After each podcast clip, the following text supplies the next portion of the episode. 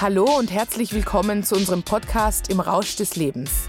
Einem Podcast, in dem wir uns mit Themen wie Burnout und Sucht beschäftigen, wie man aus diesen unschönen Situationen des Lebens wieder rauskommen kann und wie man glücklich bleiben kann. Mein Name ist Verena Tietze. Ich bin 37 Jahre alt und heute führe ich ein glückliches und erfülltes Leben. Dafür musste ich aber erstmal durch ein Burnout und einen Alkoholentzug. Gemeinsam mit Professor Michael Musalek, Psychiater und Psychotherapeut und Vorstand des Instituts für Sozialästhetik und psychische Gesundheit an der Sigmund Freud Universität, werden wir Folge für Folge Themen aufbereiten, die mich, aber auch so viele Menschen da draußen beschäftigen. Und wir werden eines feststellen, dass der Rausch des Lebens so viel besser sein kann, wenn er nicht aus Alkohol besteht. Hallo und herzlich willkommen bei Musalek und Tietze im Rausch des Lebens. Ich heiße Verena Tietze und sitze hier mit Herrn Professor Musalek, freue mich ganz besonders. Wie geht's Ihnen denn heute, Herr Professor? Es geht mir gut. Immer dann, äh, wenn wir uns ein Thema vornehmen, dann ist natürlich auch eine gewisse Spannung mit dabei, aber insgesamt geht's mir sehr gut. Und wie geht's Ihnen? Mir geht's auch sehr gut heute. Ich freue mich auf die heutige Folge, auch wenn sie vielleicht ein bisschen schwierig für mich sein könnte, weil äh, wir heute sprechen über Depression und Umfeld. Also wie geht's dem Umfeld damit? Angehörigen, Familie, Freunde, Freundinnen und so weiter. Wir befinden uns derzeit mitten in unserem Zyklus zu Depression. Also wir haben schon gesprochen über Depression und erste Anzeichen. Dann die letzte Folge war Depression und Sucht. Also was hat denn auch wirklich die Sucht damit zu tun? Ähm, wieso geht das Hand in Hand? Und eben heute widmen wir uns dem Umfeld. Da habe ich natürlich persönliche Geschichten auch dazu. Aber Herr Professor, vielleicht möchten Sie zuerst erklären, welche Auswirkungen haben denn Depressionen auf unser Umfeld? Also sind die dann sofort gleich sehr betroffen davon? Wie sieht das aus?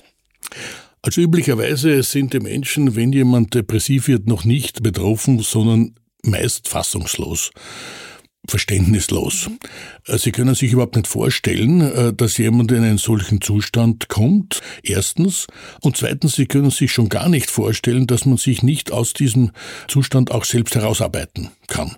Also die allermeisten äh, wissen ja, man fühlt sich manchmal besser, man fühlt sich manchmal schlechter.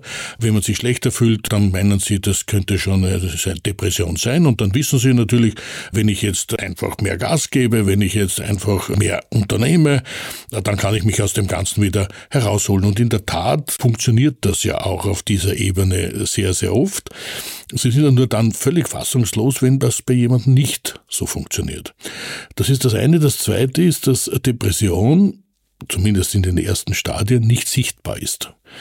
Und es wird einfach nicht erkannt, dass jemand depressiv ist und es werden die Reaktionen des Depressiven dann dem eines Gesunden zugeschrieben und dann sagt man natürlich, wie kann es sein, dass äh, der oder diejenige jetzt so reagiert drauf. Ne? Das ist ein, ein schöner Tag, wir unternehmen etwas gemeinsam, machen einen Ausflug und sie sagt, na, ich, ich, ich schaff's nicht. Dann sagen, aber es ist ein schöner Tag und du möchtest nicht mehr mit mir zusammen sein. Und dann werden irgendwelche Interpretationen äh, hier laut, die gar nichts mit der Situation zu tun haben. Man bezieht das dann auf sich selbst und dann beginnen große Schwierigkeiten gar nicht so untypisch auch im sexuellen Bereich. Ne? Mhm. Wenn man in eine Depression kommt, das Erste, was ja ausfällt, ist die Genussfähigkeit. Also die wirklich das Erleben von tiefer Freude. Und das spielt natürlich äh, in der Sexualität eine große Rolle, keine Frage. So einer der ersten Dinge, die ausfallen in der Depression, ist die Sexualität, zumindest das Erleben in der Sexualität. Und das wird aber jetzt nicht dann auf eine Depression von der Umgebung geschoben, sondern die mag mich nicht mehr oder der mag mich nicht mehr oder ich bin nicht mehr so attraktiv, sexuell oder was auch immer. Und dabei hat das mit dem anderen überhaupt nichts zu tun. Und das kann dann eben so weit gehen, dass es auch auf anderen ja, Gebieten so äh, sich ausbreitet, dass man denkt, der möchte oder die möchte mit mir einfach nichts zu tun haben. Haben Sie das auch so erlebt oder war das bei Ihnen ganz anders? Na, das war bei mir auch so. Und was ich ganz spannend finde, ist eben, da wird oft auch mit Aggression reagiert, also wütend. Also quasi, ich bin jetzt wütend auf dich, dass du nicht so funktionierst, wie du solltest. Und das ist ja unglaublich egoistisch eigentlich, weil man natürlich quasi das auf sich selbst bezieht, wie es dem anderen geht. Also bei mir gab es verschiedene Reaktionen. Also einmal die Familie. Bei der Familie war es, ich glaube, wie Sie richtig sagen, Fassungslosigkeit und dann aber wir tun so, als wäre alles okay. also wir tun jetzt einfach mal so, als wäre nichts. Die Negation. Ja, ja die Negation. Negation. Also ich bin da herumgewandelt wie ein Zombie wirklich und das wurde einfach so am Rande, na, das wurde nicht einmal kommentiert. Also da wurde ich dann eingepackt zum Mittagessen zur Schwester und dann wurde ich eingepackt zurück zur Mutter, weil ich konnte ja nicht alleine wohnen. Also ich hatte eine Wohnung in Wien, in der war ich nicht mehr monatelang und dann wurde ich einfach von Haus zu Haus mitgenommen und saß dort rum. Und ich weiß noch, dann hat es begonnen irgendwann einmal, dass ich grundlos zu weinen angefangen habe. Das heißt, beim Mittagstisch habe ich einfach dann irgendwann einmal, die Tränen sind geflossen, ich kann, weiß gar nicht mehr warum, aber einfach, also wirklich, der Körper hat nur noch, der hat Dinge getan, die ich nicht mehr kontrollieren konnte. Ich habe auch manchmal geseufzt, dann habe ich einfach die ganze Zeit so geseufzt, ja, und ich weiß noch, nach einigen Wochen kam irgendwann ein Ausbruch meiner Mutter mit, reiß dich jetzt endlich zusammen. Ich soll jetzt endlich mich zusammenreißen, weil es reicht, ja.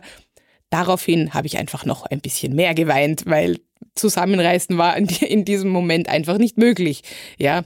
Also das zum einen. Und bei Freunden, Freundinnen, denen habe ich aber, denen habe ich damals sehr viel Schuld gegeben, das sehe ich heute anders, weil die haben mich natürlich mitgenommen noch auf Partys oder so, also wenn es denn möglich war, habe ich ja so getan, als ging es mir wieder gut. Dann bin ich mitgegangen auf eine Party oder auf ein Event, dann habe ich mich dort total besoffen, glaubte, dass ich mich normal benehme. Dem war aber nicht mehr so. Und die waren auch heillos überfordert. Die konnten damit überhaupt nichts anfangen, dass ich jetzt so, so komisch bin, ja. Und in dieser Zeit habe ich dann einige Freunde auch verloren, weil die, die konnten nicht auf mich eingehen. Also die konnten auch nicht sagen, Verena, was brauchst du oder wie können wir dir helfen, sondern eher auch, da kam eher ein, was, was benimmst du dich jetzt so oder reiß dich zusammen. Also ich sehe schon, während wir hier reden, ich sehe ein Muster und zwar dieses reiß dich zusammen. Ist das typisch fürs Umfeld? Das ist ein ganz äh, typischer äh, Faktor und zwar deshalb, weil eben die Depression einerseits nicht sichtbar ist und andererseits für jemanden, der so einen Zustand noch nie erlebt hat, auch nicht wirklich nachvollziehbar ist. Ich versuche es dann den Angehörigen so deutlich zu machen und sage, wenn jemand ein gebrochenes Bein hat, dann kann er einfach nicht gehen. Ja. Und es macht überhaupt keinen Sinn, ihm zu sagen, aber jetzt reiß dich zusammen. Also wir alle gehen ja, oder? Und, und du wirst auch gehen können. Warum nicht? Du hast ja zwei Beine. Das ist ja nicht weg, das Bein. Ja, Genau. Und genau das Gleiche passiert aber beim Depressiven, nur dass eben beim gebrochenen Bein jeder einfühlsam ist und sagt, na, das ist aber schade, der schafft es einfach nicht zu gehen. Und natürlich wird man nie auf die Idee kommen, mit jemandem, der das Bein gerade frisch gebrochen hat, äh, ein, eine Wanderung vorzuschlagen. Genau. Aber genau das passiert, äh, wenn ich es mit einem Depressiven äh, sage, gehen wir auf dieses Event und da werden wir es einfach lustig haben.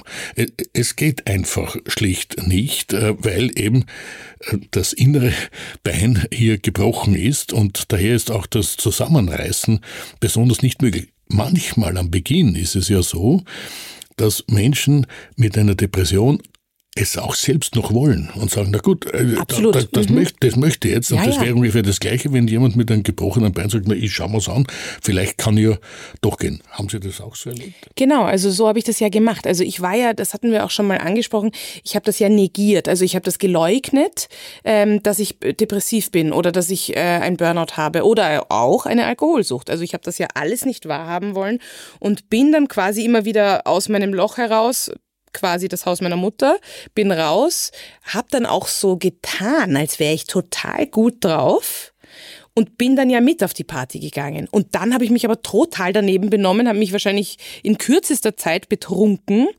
Dadurch, dass ich mich nicht erinnern kann, weiß ich jetzt gar nicht mehr, wie ich so drauf war, aber bestimmt nicht normal oder lustig, sondern ich glaube, ich bin dann eben, in, als ich so betrunken war, gekippt in ich weiß nicht, Heulattacken oder Aggressionen oder was weiß ich. Also wirklich habe mich halt daneben benommen. Und das wurde dann verurteilt. Also das wurde dann natürlich von denen, die da dabei waren, auch verurteilt in einem Sinne so wie, was machst du da? Das, das mhm. geht so nicht. Da war sehr wenig Verständnis da. Mhm. Das Verständnis ist überhaupt das ganz große Problem bei psychischen Erkrankungen ja. generell. Denn jede psychische Krankheit, wenn sie auftritt, ist ja eine Krisensituation und zwar nicht nur für den Betroffenen, sondern auch für das Umfeld. Eine Krisensituation und das Typische bei Krisensituationen, auch ganz allgemeiner Natur, egal ob das jetzt eine Corona-Krise ist, ob das eine Kriegskrise ist oder auch eine äh, Krise einer Depression, ist, dass man es einmal negiert. Dass man so, so, so tut, als ob es gar nicht existierte, weil wenn man es so behandelt, dann existiert es ja, ja, auch genau, nicht. Ja. Und das kann natürlich nur schiefgehen, denn der Depressive hat einfach keine Chance, das zu tun. Erschwert wird die Situation noch dadurch, dass er selbst ja aus dieser Situation heraus möchte. Er selbst kann es ja auch nicht akzeptieren, dass er das jetzt alles nicht kann und versucht daher, es auch zu überspielen.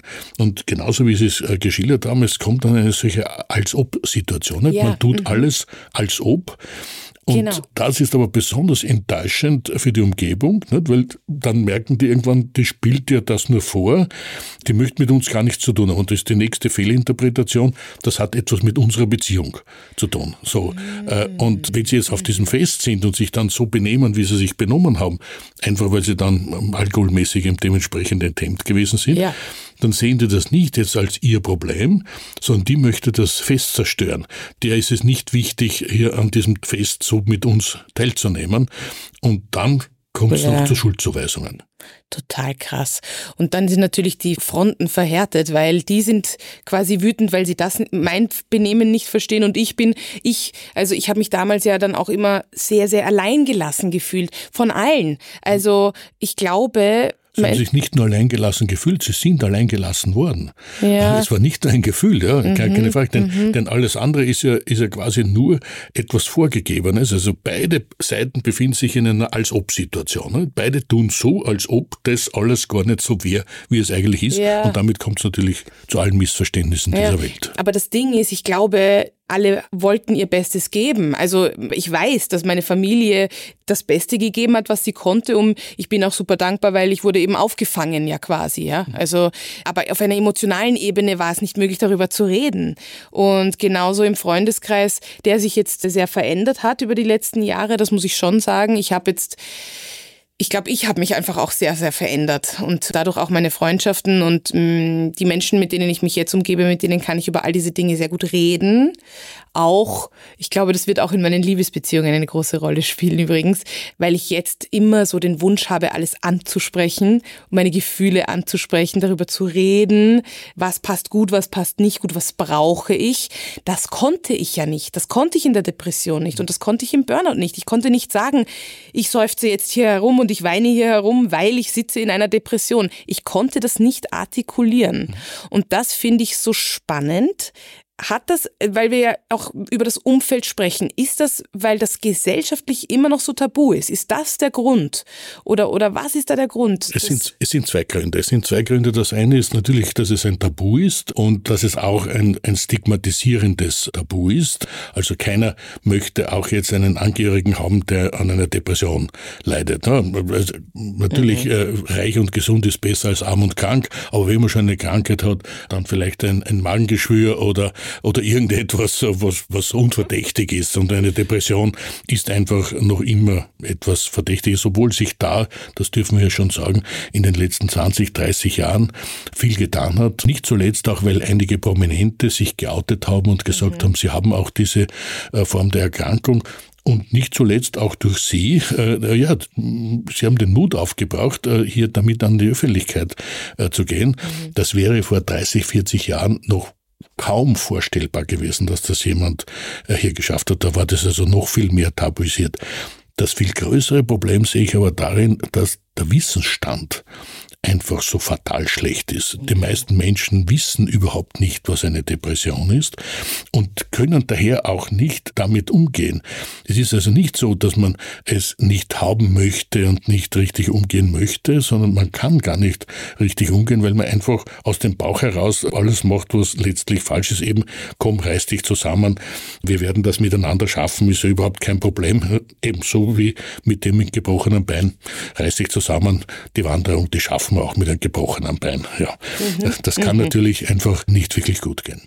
Also das heißt, das ist ganz wichtig anzusetzen beim Wissensstand, also dass man Menschen aufklärt, dass man sich informiert, vielleicht auch, wenn man ein Angehöriger ist, eine Angehörige, dass man ähm, sich damit auseinandersetzt, wie geht es diesem Menschen eigentlich. Das ist vielleicht jetzt ganz gut an dieser Stelle eben, vielleicht können wir Tipps geben, was man denn richtig machen kann. Jetzt haben wir darüber geredet, also zusammenreißen, das kann ich gleich einmal sagen, das ist nicht unbedingt ideal, wenn man hört, reiß dich zusammen. Das ist nicht ideal. Was ich mir gewünscht hätte persönlich wäre mehr Verständnis, glaube glaube ich, gewesen. Nicht, dass es mich dann heilt, aber im Sinne von, ich höre dich, ich verstehe dich und ja, ich gebe dir den Raum, so zu sein, vielleicht auch. Also ich gebe dir den Raum, dass es dir jetzt so schlecht geht. Ja, was gibt es da noch? Das ist etwas sehr, sehr Wesentliches, gar keine Frage, ja. etwas Zentrales. Aber wahrscheinlich das Allerwesentlichste ist, ich bin auch in diesem Zustand für dich da. Mhm. Ich mag dich so wie du bist. Im Moment bist du in einem Zustand, wo du dich selbst nicht magst, wo du vieles nicht machen kannst, wo wir auch gemeinsam vieles nicht machen können aber ich bin für dich da. Mhm. Und äh, diesen Halt zu geben, äh, mhm. ohne dass etwas gefordert wird, ohne dass man schon wieder eine Gegenleistung bringen muss, das ist das Erste und das Wesentlichste ist übrigens auch der erste Schritt in der Therapie. Und wenn Sie sich zurückerinnern an Ihre erste Therapeutin, dann denke ich, wird sie Ihnen das vermittelt haben. Ja, ich bin für dich da, ich horch dir zu. Ja. Egal, was du mir äh, sagst, es beunruhigt mich auch nicht. Und dann ein zweiter Schritt, auch wenn du dir es heute nicht vorstellen kannst, wir werden es schaffen. So wie jemand mit dem gebrochenen Bein, der da liegt an der Extension, also an den Gewichtern ja. und sich gar nicht vorstellen kann, dass er wieder irgendwann einmal dieses Bein einsetzen kann. Genauso geht es ja auch dem Depressiven. Er kann sich überhaupt nicht vorstellen, dass er jemals wieder so in der Lage sein wird, alles in den Griff zu bekommen. Und diese Aussicht, im Moment kannst du dir das nicht vorstellen, aber es wird trotzdem so werden, wenn wir schrittweise miteinander den richtigen Weg gehen. Das ist das, was man jemandem vermitteln kann und damit auch eine positive Zukunftsperspektive schaffen kann. Was ganz schlecht ist, ist äh, zu sagen, es wird relativ bald gut sein, wir brauchen nur das, das, das, das, das machen und dann ist schon alles in Ordnung. Denn mhm. das geht natürlich nicht. Oder noch was, was schlecht ist, ist, wenn du jetzt nicht dich zusammenreißt und wenn du jetzt nicht das und das machst oder best, es bald besser gehst, dann. Dann bedrohe ich, dass ich gehe oder dich fallen lasse oder nicht für dich da bin. Liebesentzug ist ganz überhaupt schön, die furchtbarste Waffe, so. Die wir haben können. Und leider wird sie, das ist ein ganz anderes Thema, auf das wir vielleicht viel später mal äh, darauf zu sprechen kommen werden, aber gerade in der Kindererziehung so oft eingesetzt oh hat, Gott, ja, dass ein ja. Kind etwas nicht so macht, wie man es eigentlich möchte. Und dann ist man nicht streng oder macht auch nicht eine Strafe, sondern man entzieht dem Kind die Liebe. Das ist wohl wirklich das Furchtbarste, was man machen kann. Und beim Depressiven natürlich genauso, das weil er in einer hilflosen Situation ist. Man muss sich immer vorstellen, Depression ist gelebte, erlebte Hilflosigkeit. Und, ja. und jemanden da die Hand zu entziehen und sagen, ich mag dich nicht, ist wohl wirklich das Ärgste, was man tun kann. Ja. Das ist auch, wenn ich jetzt daran zurückdenke, auch wenn meine Familie zum Beispiel nicht sehr gut darüber reden konnte, war es ja trotzdem ein Auffangbecken. Also im Sinne von. Ja, die Mutter war einfach da. Ne? Die war, das, einfach, war einfach da. da. Und das ist schon etwas ganz das Wesentliches. War's. Und das war's, was ich also gebraucht habe in diesem ersten Moment, dass ich dort einfach bin. Mhm. Das ist es. Und auch wenn wir nicht darüber wirklich reden konnten, das war sicherlich für mich äh, eine ganz wichtige Voraussetzung für den Weg dann, den ich gegangen bin. Und es gab zum Beispiel einen, der damals ein Freund war, der quasi das gemacht hat mit dem Liebesentzug beziehungsweise mit diesem Drohen. Der ist jetzt auch nicht mehr mein Freund. Ja, also das war wirklich so wie, ja, wenn du so und so nicht bist, dann passt du nicht. Da gab es auch eine Clique, da bin ich quasi wie rausgefallen aus dieser Clique. Und das ist ja sehr, sehr schmerzhaft, weil das ist ja wie, ich bin in einer Herde und dann darf ich da nicht mehr dazugehören, weil ich eben nicht so sein kann oder nicht diese lustige Verena bin, die ich ja auch sehr oft einfach gespielt habe. Und das war ein unglaublich schmerzhafter Prozess, dieses Rausfallen, wobei ich jetzt nichts bereue, weil ich jetzt ja ganz wunderbare Freundschaften habe, wo ich weiß, die mögen mich so wie ich bin. Also, weil ich ja ehrlicher kommuniziere. In diesem depressiven Zustand ist es auch ganz wichtig, dass man nicht zu viele Gespräche führt, äh, sondern äh, weniger ist hier oft mehr. Aha. Also einfach Verständnis zu signalisieren, möglicherweise auch Verständnis zu signalisieren mit körperlichen Gesten, wie die Hand zu halten oder jemanden auch die Schulter anzubieten, wenn ihm halt danach ist. Wie war es bei Ihnen? Haben Sie Körperlichkeit ertragen oder haben Sie es gar nicht ertragen zu diesem Zeitpunkt. Also wenn sie die Mutter in den Arm genommen hat oder wer auch immer. Na, das konnte ich zulassen, aber das war's auch schon. Also bei meiner Mutter quasi, die durfte neben mir sitzen, sagen wir mal so, und meine Schwester, weil ich war eben oft auch bei der Familie meiner Schwester und die, das ist jetzt, wenn ich so dran zurückdenke, das war eigentlich ganz schön, weil da saß ich dann einfach am Sofa und links von mir vielleicht meine Schwester, rechts der Schwager und davor die Kinder und ich saß in dieser Familie und das war's. Und das war es schon. Also das war schon das Auffangen. Und die haben mich jetzt nicht ständig umarmt oder so, das nicht. Aber sie haben ihr Leben gelebt quasi und mich mit integriert. Mhm. Und haben einfach, waren nett und lustig und so und quasi haben beruhigend geredet. Und das war aber dann gut so. Ich saß dann da auf diesem Sofa und war so, okay, ich kann jetzt runterfahren. Ich kann, weil ich war ja ständig in Panik. Also bei mir ging es immer in die Höhe. Also Angst, Panik, äh, immer hoch, Ho Hochspannung.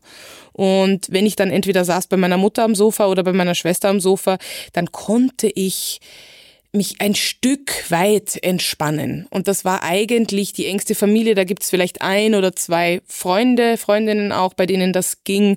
Und das war's aber. Ja. Also da, da sind wir jetzt schon am, am Da sind wir bei einem ganz Ende. entscheidenden Punkt. Das ist nämlich die Geborgenheit. Das, was man einem Depressiven vermitteln sollte, ist Geborgenheit. Mhm.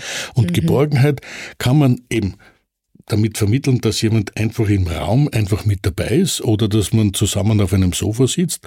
Kann man auch vermitteln, indem man jemand die Hand hält äh, oder ihn auch umarmt. Aber es kann auch sein, dass diese Umarmung und dieses Handhalten zu intensiv ist, beziehungsweise man wieder meint, ich muss jetzt eine Gegenleistung bringen, ich muss also auch dem anderen jetzt äh, zeigen, ja. dass ich da bin und ich schaff's aber nicht. Also es ist ganz, ganz wesentlich hier für die Umgebung eine hohe Sensibilität zu entwickeln und immer sich vor Augen zu halten, wie fühlt sich dieser Mensch jetzt am besten geborgen? Und dann wissen wir in der Regel schon, was wir zu tun haben.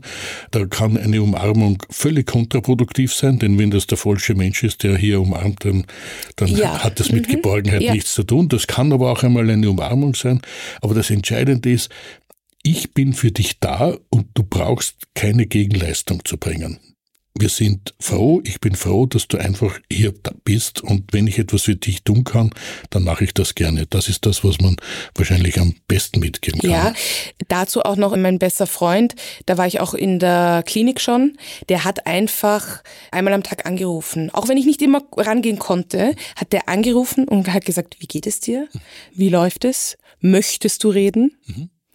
Und das war's. Und das war nicht, weil, und dass ich ihn zurückrufen soll oder was, dass er, der braucht was von mir, der hat nichts gebraucht. Also ich hatte keine Partnerschaft, deswegen, das, ich bin das jetzt alles Single durchgegangen, diese Krise. Aber der war zum Beispiel dann einfach da. Dann gab's eine andere, sehr, sehr enge Freundin, die Anwältin ist, die einen anderen Ton hat vielleicht, aber trotzdem quasi mhm. einfach da war und gesagt hat, brauchst du das oder jenes? Oder so gehen wir diese Schritte. Also auch dieses von einfach da sein. Ich weiß jetzt, weil ich bin jetzt auf der anderen Seite und ich merke, es geht anderen um mich herum, also geht's immer wieder manchen schlecht oder nicht so gut und ich bin so, so glücklich, weil ich kann das jetzt zurückgeben und ich weiß jetzt wie.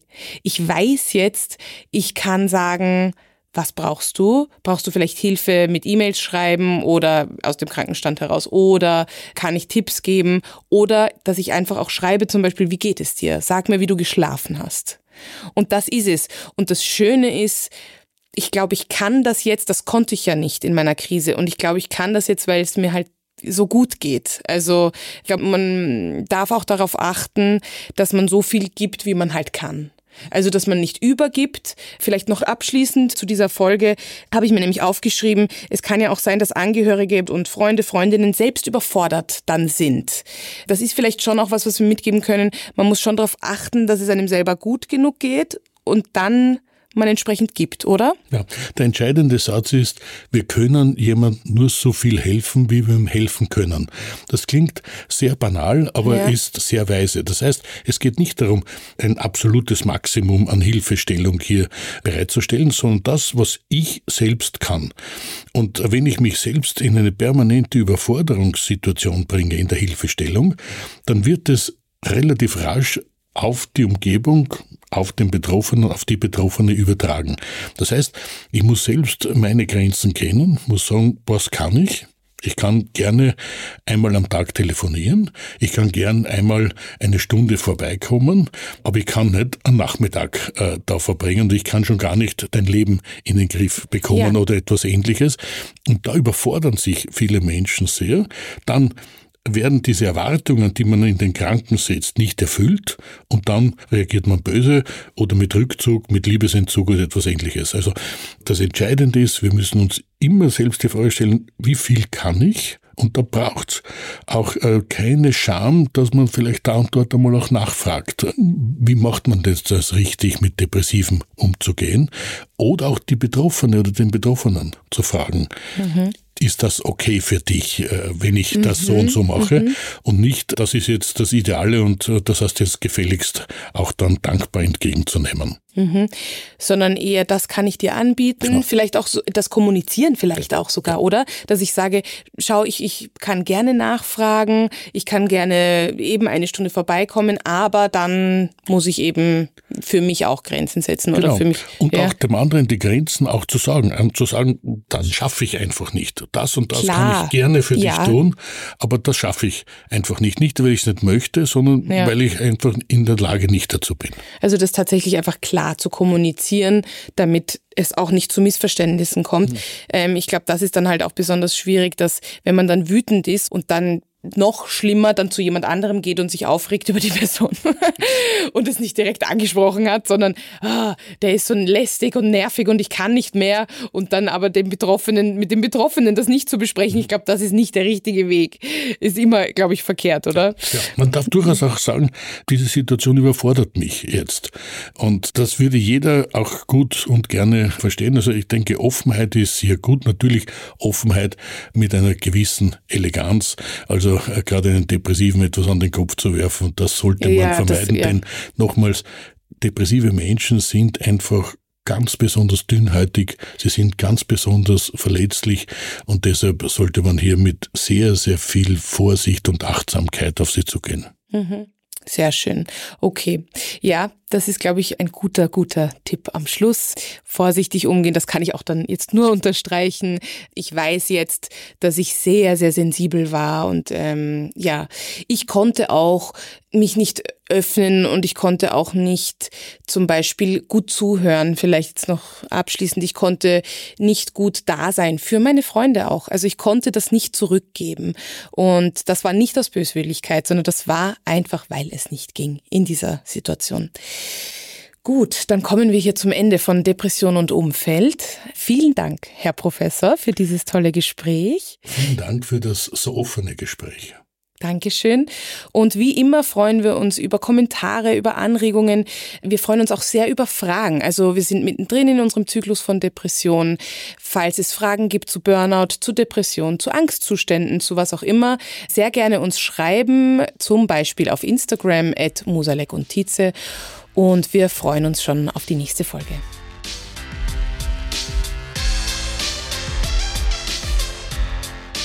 Musalek und Tietze im Rausch des Lebens ist eine Produktion von Happy House Media. Der Podcast wird produziert von Tatjana Lukasch und Asta Gretschi-Bester.